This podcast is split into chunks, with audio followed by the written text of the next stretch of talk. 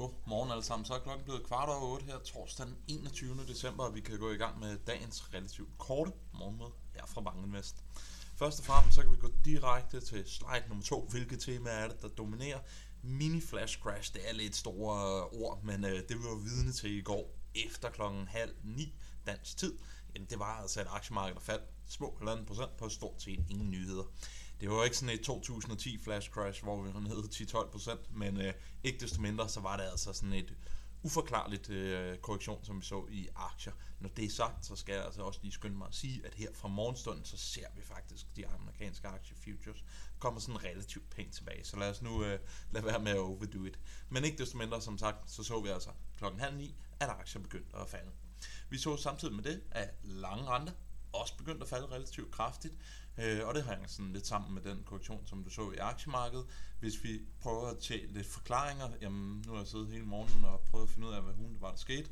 Og der er stort set ingen, der har en rigtig, rigtig god forklaring på det. Der bliver henvist lidt til sådan nogle 0-dages øh, optioner, som det muligvis kunne være øh, sønderen bag gårdsdagens fald. På makrofronten, jamen det fik vi forbrugertillid fra USA, og vi ser faktisk en amerikansk forbruger, som ser, eller begynder at se lidt lysere på tingene ikke bare bliver mere optimistisk omkring fremtiden, han ser faktisk også et arbejdsmarked, som er i bedring i forhold til de seneste par måneder.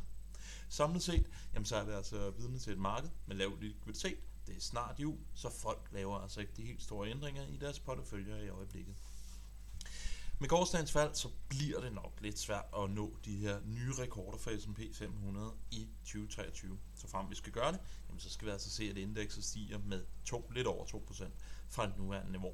Det var altså lidt lettere i går, før vi havde den her aktiekorrektion, så nu skal vi altså have lidt fart på det sidste uge, hvis vi skal sætte nye rekorder for året som helhed. Hvis vi zoomer ind på den korteste horisont, som I lige fokuserer på, jamen så har vi taget intraday-udviklingen i S&P 500, og som I kan se, så var det en meget, meget kedelig dag hele dagen faktisk ind til klokken halv ni, og så begyndte aktier at falde relativt kraftigt. Så det var altså bare den sidste ja, halvanden time af markedet, at vi så de her store fald. Før det, så skete der altså stort set ingenting på markedet.